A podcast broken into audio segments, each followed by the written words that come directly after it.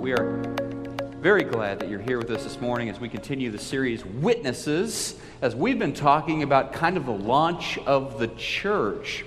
Last week in Acts chapter 2, Luke, this historian who wrote two volumes, the Gospel of Luke and the book of Acts, Luke um, recorded for us the first kind of the first Christian sermon in a sense, the first public sermon preached after the, after the resurrection of Jesus. So he's able to preach the gospel, and 3,000 responded. The church was off to this powerful, powerful launch. Uh, amazing stuff. The Spirit of God was poured out on these people from all over uh, the ancient Roman world who had gathered for the Jewish festival of Shavuot, as we know it uh, to be Pentecost and uh, they were filled with the Spirit, burning for Jesus. You know, there was a thought, I think, by some when Jesus was crucified, weeks before Peter rose to preach.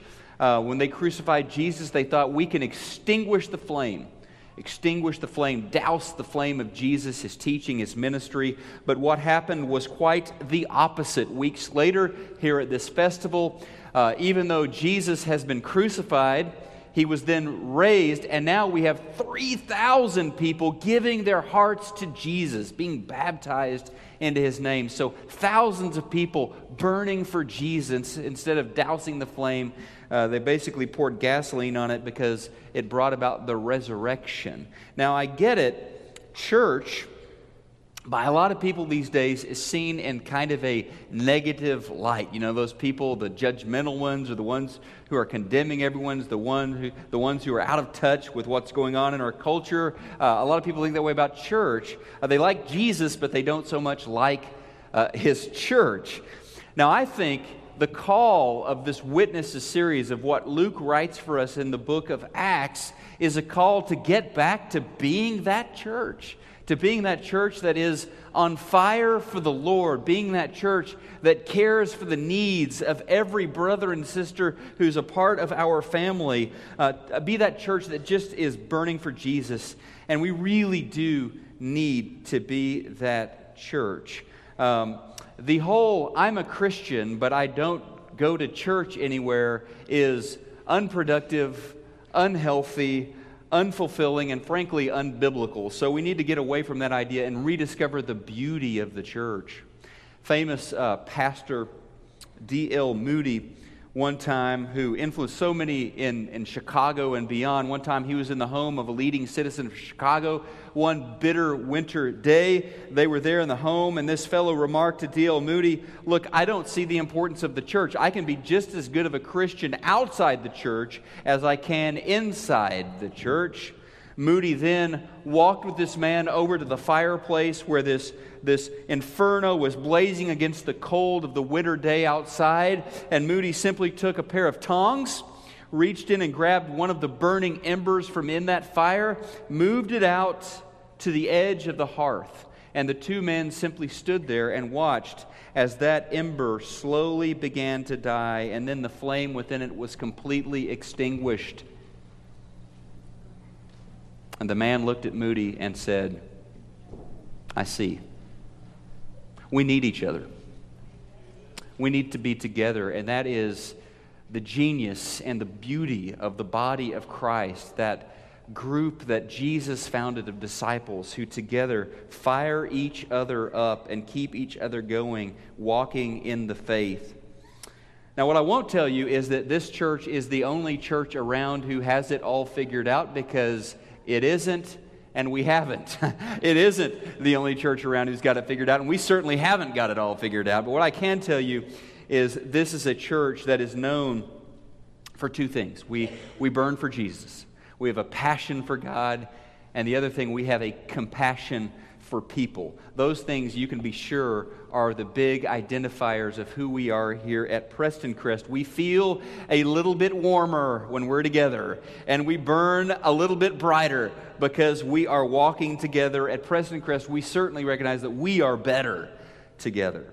Now, just I was thinking as I was working on this the, through the text this week and stuff, I was just thinking, okay, so and think with with me on this. There's not a right answer here, at least one that I, I mean, we can quantify. But how many this past seven days, this past week, how many hundreds of prayers were prayed by members of this congregation for other members of this congregation. How many hundreds of times did we lift each other up in prayer this week? How many hundreds or thousands of messages via text or Facebook or over the phone or over a cup of coffee? How many thousands of words of encouragement were given one another here within the church to fire each other up, to help each other get through a tough time, to comfort someone who'd suffered a loss or someone who's going through a difficult time? Uh, words of instruction, words of building. How many of those, how many ministry opportunities did we experience together as the body of Christ at Prestoncrest this past week as we were launched out into our mission field of Dallas, Texas. The fire of Jesus Christ burns here, folks. It really does. Now, I know that church can be difficult at times, and one of the reasons it's difficult for us to be together as a body of believers is we are so different. I mean, this is the mosaic that God has put together of different people. We are at Prestoncrest, for example, we are all over the age spectrum. We have people all over the political spectrum. We have people all over the personality spectrum. We have people all over the race and culture spectrum. And that may make things a little more difficult at times for us to be united and to walk together, but it is certainly one of the distinctive things about the body of Christ and one of the most beautiful things about his family. So, church is a little bit like uh, a little bit like a hot dog, I guess you could say. Um, do you guys like hot dogs? I mean, it's un-American not to, right? We love hot dogs, and while hot dogs are awesome, the ingredients are a little bit sketchy. I think church is kind of like that. Church is a wonderful thing, but the ingredients well, you know, I, it's funny, the materials, the raw materials that God has chosen to work with in building his church. And I don't know if this is I don't I don't know if this is the right moment to share this, but it kind of seems like it is. But I'm reading a book right now. I'll tell you about that book in just a second and what I've been learning. But um, it's interesting what I'm reading right now because what I've heard or what you hear are these words on YouTube or in the news or stuff in our culture about how bad religion has been, how bad Christianity, how many bad things over the centuries Christians have been doing. And I would say, number one, a lot of the stuff is really, speaking of sketchy, a lot of the historical accuracy of those comments are, are pretty sketchy at best. But certainly, some people have used over the ages religion um, some fanatics have used religion or used the name of God or the idea of God to advance their own agendas, nationalistic agendas, personal agendas. Um, but I would say this whenever believers, whenever believers have been moved by Jesus, they have contributed to society's good. They have contributed to the common good. So, the book I'm reading right now is a book about a really evil and wicked person. You may or may not have heard of him. His name is Joseph Goebbels. He was one of the, the inner circle of the Nazi Party, one of the closest friends of Adolf Hitler, and he was the Nazi propaganda minister throughout the reign of the Third Reich. And it's interesting, as I've been reading this biography, it's like 3,000 pages long. As I've been reading this guy's biography, the church keeps popping up. And the church, by the way, for Joseph Goebbels was not a good thing. In, in his life and in the life of the Nazi leaders, the church was a thorn in their side. Um, they were constantly arresting Christians, throwing Christians into concentration camps, killing Christians, creating laws to try to tamp down the influence of the church. In the face of evil, though, the church has been making courageous stands throughout the centuries with respect to the Nazi Party. One of the many times that they experienced um, difficulties because of the church was with respect to their T4 program, which didn't last very long, and I'll tell you why it didn't last very long. But it, it, was one of the, the beginnings of the killings for the Nazis. They thought they could make a better world by killing people, okay? Um, so the T4 program was euthanasia. It was let's find people who are seriously mentally handicapped. They are a drain on our economy, they are a drain on our race, and let's exterminate them. That was the T4 program. Some of you may be Googling that right now. Google that later, okay? You can read about that later. But the T4 program, one of the, the major reasons the Nazis had to cancel, they tried to keep it secret. They knew it would be scandalous if word got out about this program Well, it got out, and church leaders began to preach against it, began to write against it, began to, began to make a big stink in Germany about the evil of this program, and so the Nazis simply had to cut it out. Later on, of course, more famously with the Holocaust, they began killing Jews. They began killing in mass different minority groups. This time, church leaders spoke out. They were not, I guess you could say, air quotes, successful. They spoke out and they gave their lives because they spoke out against that evil, but they were not able to stop the Nazis from that. Um, by the way, thinking about the church and society across the pond in the UK, um, uh, decades and decades ago. Guess why slavery stopped? It stopped because the church rose up against it. William, William Wilberforce, Force, a member of parliament, along with John Newton, who wrote Amazing Grace, they led the church and used their resources of faith and their networks as believers to stamp out slavery in the United Kingdom. So, the church, whenever it's moved by the love of Christ, does amazing things. Does amazing things. Now, um, in fighting societal evils, and you know this, in fighting society, societal evils, sometimes the church is successful. Sometimes we see the outcomes we believe honor God and honor people. Sometimes we are not successful in terms of outcomes. And this is a very important thing for us to acknowledge this morning. Success isn't really the way that we keep score.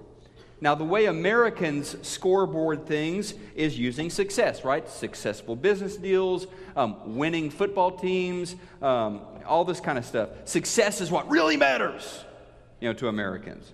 Now, don't get me wrong. We certainly want to be successful in our crusades against evil.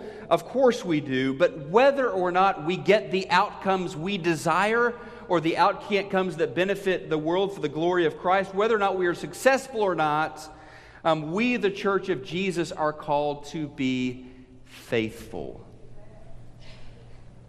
So we may fight some losing battles.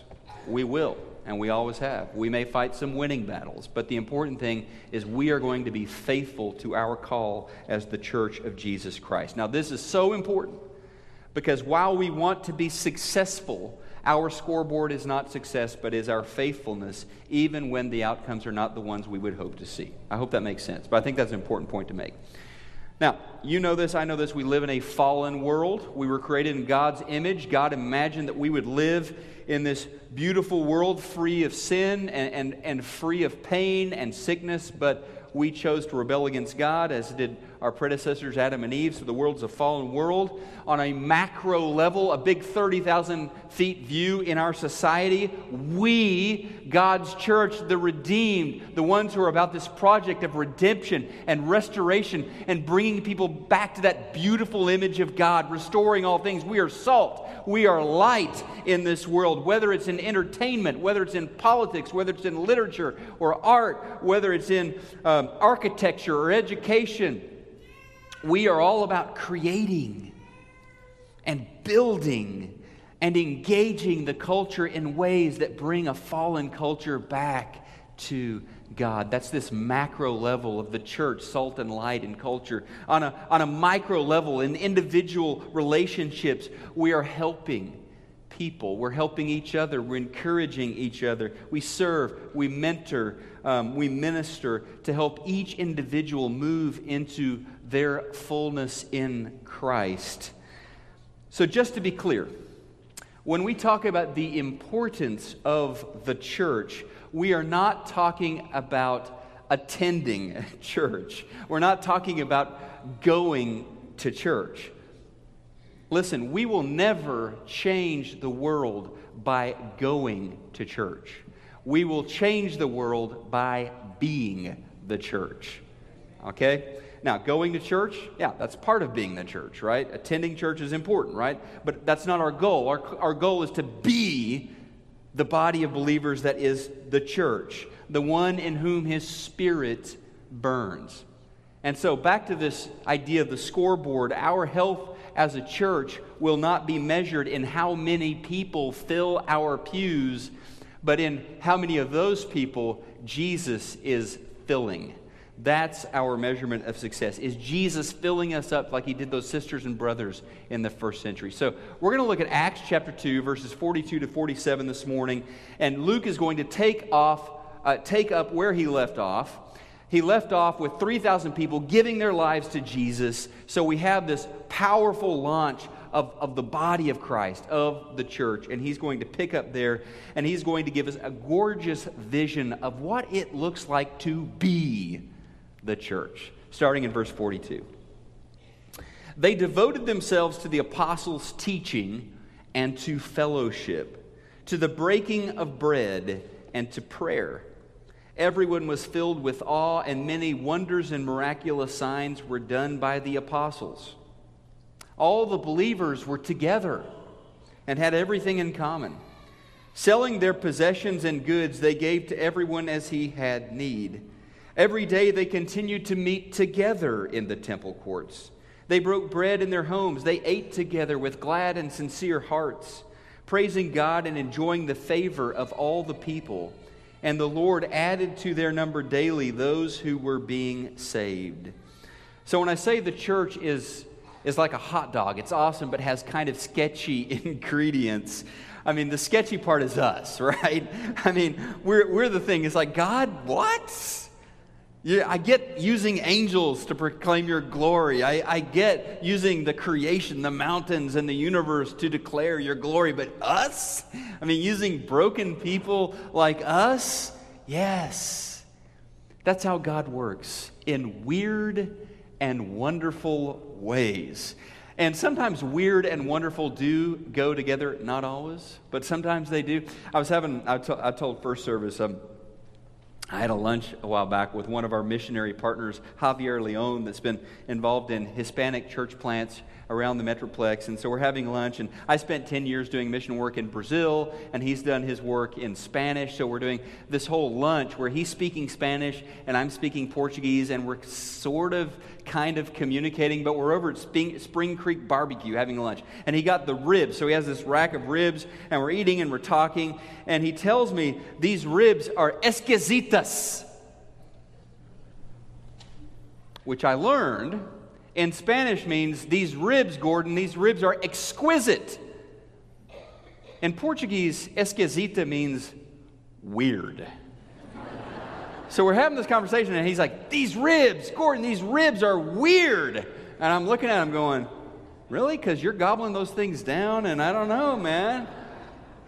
Well, maybe there's a lesson there. Weird and exquisite can marry very nicely, and that happens, I think, in the church.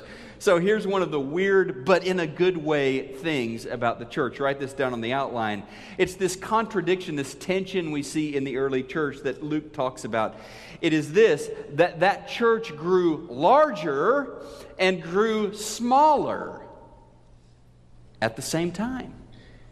Healthy things, we know this, healthy things grow. If you have tomato plants in your garden, hopefully this year they have grown and the little tomatoes have grown from little tiny green specks to big old ripe, beautiful tomatoes on that plant. Uh, people grow um, you hope that your baby grows up and learns to walk and talk, and, and you hope that as an adult they grow into maturity as, a, as, as an adult. Um, church is the same way. Church is healthy when it grows, but its growth is both in terms of growing larger and growing smaller. Look at what was happening in that passage. Look at what was happening in Jerusalem. They were growing in number every day. God is sending more people there to the church. They're giving their lives to Christ. They're growing. Uh, they're enjoying favor with all of the people. So that whole city and region is like, look at them. They're amazing. So they're growing in their impact. At the same time, they're growing smaller. Luke is like, they're not just meeting in the temple courts in these large celebrations and prayer services. They're meeting around dinner tables. They're meeting one on one in each other's lives. They're growing larger, yes that crowd of Christians is getting bigger and they're growing smaller. Do you get it? Small groups, one on one gatherings, they're encouraging each other. Luke says that every day their numbers are growing. And he tells us in verse 46 they're also growing by having small gatherings as well. Big moments of celebration, small moments around dinner tables. Let's get specific about what that means here at Prestoncrest in our church family. I think Prestoncrest should be the biggest little church in Dallas. We want to be the biggest little church. We want God to send more people. We want to grow in number. We want to grow in influence. We also want to grow smaller more small groups, more ministry teams, more, more prayer and coffee, more, more of that as well. We need to be intentional about growing larger and we need to be intentional about growing smaller at the same time. That's why we not only value, you know, worship times where hundreds of us on Sunday mornings to get together and burn for Jesus in our praise, but we also value our connections and our small groups and our ministry groups. Um, by the way, there is a new Okay, this is bonus material here. Um, there is a new connection called Engaged Newly Married. Okay, Engaged Newly Married, that group has been around here forever, but we relaunch it about every two years because after two years, that group is neither engaged nor newly married. I mean, when their kids are shaving, it's probably time not. So, so we have a new engaged newly married class, which is meeting across the street. And if, if that seems like your category and we're engaged or we just got married, that would be a great connection to check out if you don't already have one. So the early church, they're meeting in the temple courts, they're meeting in each other's homes, they're growing larger, they're growing smaller at the same time. And there are so many ways that that is happening here right now. The best thing that I think I can do is just give you an example. Uh, Jesse Chestnut and Riley Chestnut, their two boys, Rowan and Riker, uh, they came here just a short time ago, about three years ago, came through PC Connect, and they've gotten very involved in the life of this church. And I think their story is kind of this microcosm, is kind of this example of how this beauty works when people come into God's family. Let's listen to them in a short video.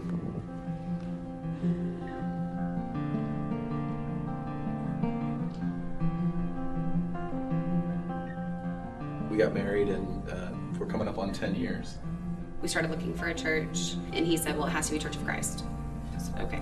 First time I'd ever heard that. And through kind of a mom's group, um, a cloth diapering group, I met several moms who all went to the same church. It just so happened to be a Church of Christ, which to me was kind of strange because I'd never even heard of Church of Christ. And then here's five families who all go to Church of Christ, who all go to the same church certainly everyone was, was welcoming and, and you know those families that initially invited us you know were here and were happy to see us. And then uh, we got to meet their friends. We're pretty outgoing people. We're outgoing. So it's not super hard for us to make friends but it's a bigger church than we were used to. But there was all different ways for us to get plugged in we are i mean covered in tattoos um, the one on my face. It seemed like a good idea at the time. It did. It did. It really did. I think for me, tattoos were an outlet when I was younger. I was in the army and I thought it was cool. That's what I got. I've had a few of the older women in first service come up to me and say how much they love my artwork, and they.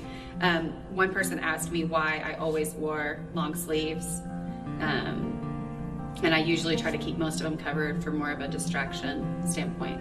And she told me that I need to roll up my sleeves and show people what they are because she likes them. I don't think we're on the fringe of society by, by any means, but I think the more people that you have that look different, that don't look, you know, the, the same cookie cutter, I think that the church is doing the right thing. We started serving in the children's ministry, and it's just kind of been a gradual progression from there. Youth group is something that we've been involved in. And I think one of the biggest reasons I was saved was because of the youth group. You know, not having the family that went to church, and that's what we did. I went with friends, and that's that's when I was baptized in the summer. One of the biggest sort of awakenings for me was was Friend Speak. You know, we don't have to travel halfway around the world. These people are already here, and, and many of them have never cracked a Bible in, in their life. And I'll, I'll say, if, if people are not serving in a ministry, youth is a is an excellent opportunity. If you're not serving in a ministry, Friend Speak is an incredible opportunity. if you're not serving in a ministry, the children's ministry is an incredible opportunity. So we've been here for at Prestoncrest for three or four years, and we're looking for a church family, and uh, and now some of my best friends are, are here. That's it. Now some of my best friends are here. I like that. It's good.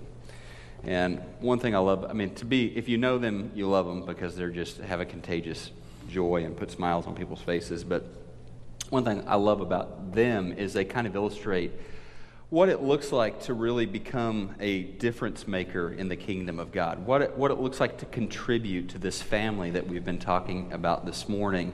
Um, and and let's, let's talk about this. This is on your outline this morning. Very simply, here's what it means. Um, we are at our best as a church when each one of us intentionally reaches up reaches in and reaches out. And that's part of our vision at Prestoncrest to do this in all of our ministries. We're either re- reaching up, we're reaching in, we're reaching out, or we're doing some combination of that. Um, the very first thing that that Luke says when he describes this group in Jerusalem in verse 42, he says they were devoted. They were devoted to life together. They were devoted to being in each other's lives? I think it's a fair question as we think about they were devo- what, what are we devoted to? Um, and you can't be devoted to 30 different things. You can be, maybe you can be devoted to a few different things your kids, your spouse, um, you're devoted to your business, maybe you're devoted to your golf game. But I think, I think, that, I think it just raises the question what am I devoted to. They were devoted to each other, they were devoted to their community. Um, Jesse and Riley are having an impact here because they've devoted themselves to this family of, of believers. They've been intentional about what they're doing here. And that's what we see in the Jerusalem church. They're, they're a devoted group, they're a group that's on fire. Um, they didn't see the church as just a place to show up on a Sunday morning or as a competing set of agenda items that were cramming their calendars each week. They were devoted to this idea of being God's family and honoring Him and caring for each other. So, what it meant for them and what it means for us, the very first thing is that we're going to be about reaching up, connecting with God. That's what that means, reaching up. And we connect to the Lord in large and small settings by learning together prayer together, worshiping together. In the Lord, we have a power source outside of ourselves. Look, there are a lot of groups, there are a lot of nonprofits. Uh, at work in society, and, and some of these, a lot of these, do a lot of good things, but there is only one group like this where they are connected to a resource outside themselves. Any other group that gets together, they're, pour, they're pooling their talents, they're pooling their resources. Amen, that's great. When the church gets together, we have God pouring into us. We not only have our common bank accounts and our common gift sets and talents and all of that stuff, we have the Spirit of God at work in us, and that is a key difference. We reach up because it is in the Lord that we find forgiveness. And it is because of the forgiveness He's offered us that we can offer kindness, compassion, and forgiveness to a broken world around us. The earliest believers were committed to reaching up, um, and we see that in how they were. One of the things they were devoted to that Luke tells, tells us they were devoted to the apostle, apostles' teaching. For us, that's a devotion to the Word of God. They were serious about the Word of God, they wanted to know it and understand it like the back of their hand.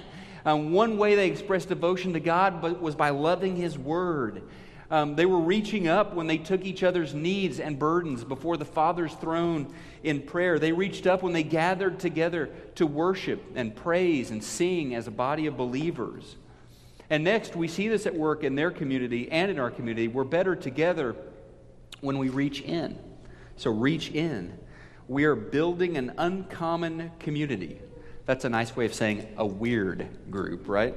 Um, we're building an uncommon community, growing deeper in connection with each other through fellowship and sacrificial service to one another's needs. Fellowship and sacrificial service to one another's needs. Reaching up is connecting to God. Reaching in is being uh, intentional about being in each other's lives, connecting to each other. The Jerusalem church wasn't a lone ranger church.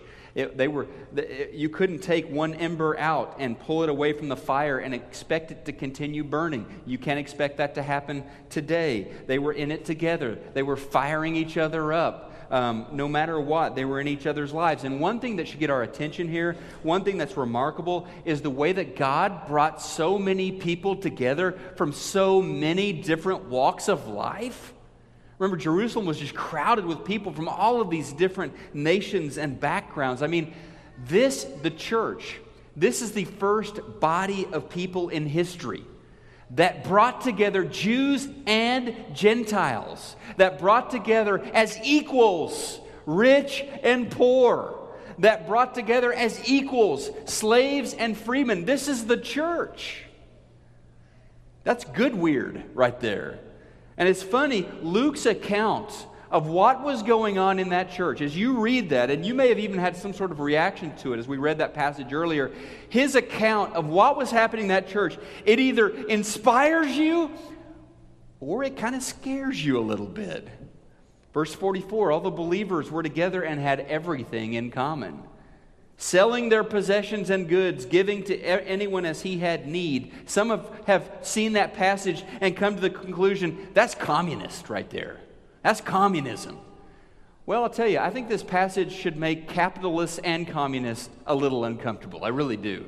Because something different is going on that doesn't fit into our human categories. Communists would know. They would say, absolutely not, because the number one thing that community was about was the Lord. They're not comfortable with that. And capitalists, yeah, all that sharing, all that sharing makes capitalists a little bit uncomfortable. The thing is, the church doesn't fit into our categories, does it? I mean, there are all of these organizations and institutions out there doing varying degrees of good. The church fundamentally isn't. It fundamentally isn't an institution or an organization. When the New Testament is using images to describe the church, it uses these organic images. It uses the image of, of a body, or it uses the image of a flock. It's led by pastors or shepherds. It uses the image of it uses the image of, of a family. Those are, that's what the church is. It's not an organization or an institution, really. Um, it's an uncommon community. It is different. So keep it weird, Prestoncrest. Keep it weird. Um, the other day, I'm having a conversation, or I was having a conversation with a member of our benevolence team, and we have a fantastic ministry at this church. Very behind the scenes, okay? But a massive ministry in terms of, of the funding of this ministry, in terms of the work they do, but very behind the scenes a benevolence ministry of caring for people's needs, starting with the needs of our own brothers and sisters. So, having a conversation, we're just talking about uh, different people who are being helped by this ministry. And he was talking about one particular case, a woman here who's been helped for, for years, has received a lot of financial assistance and other assistance from the Prestoncrest Church. She's part of our family, but has not regularly attended worship here in some years because she just can't.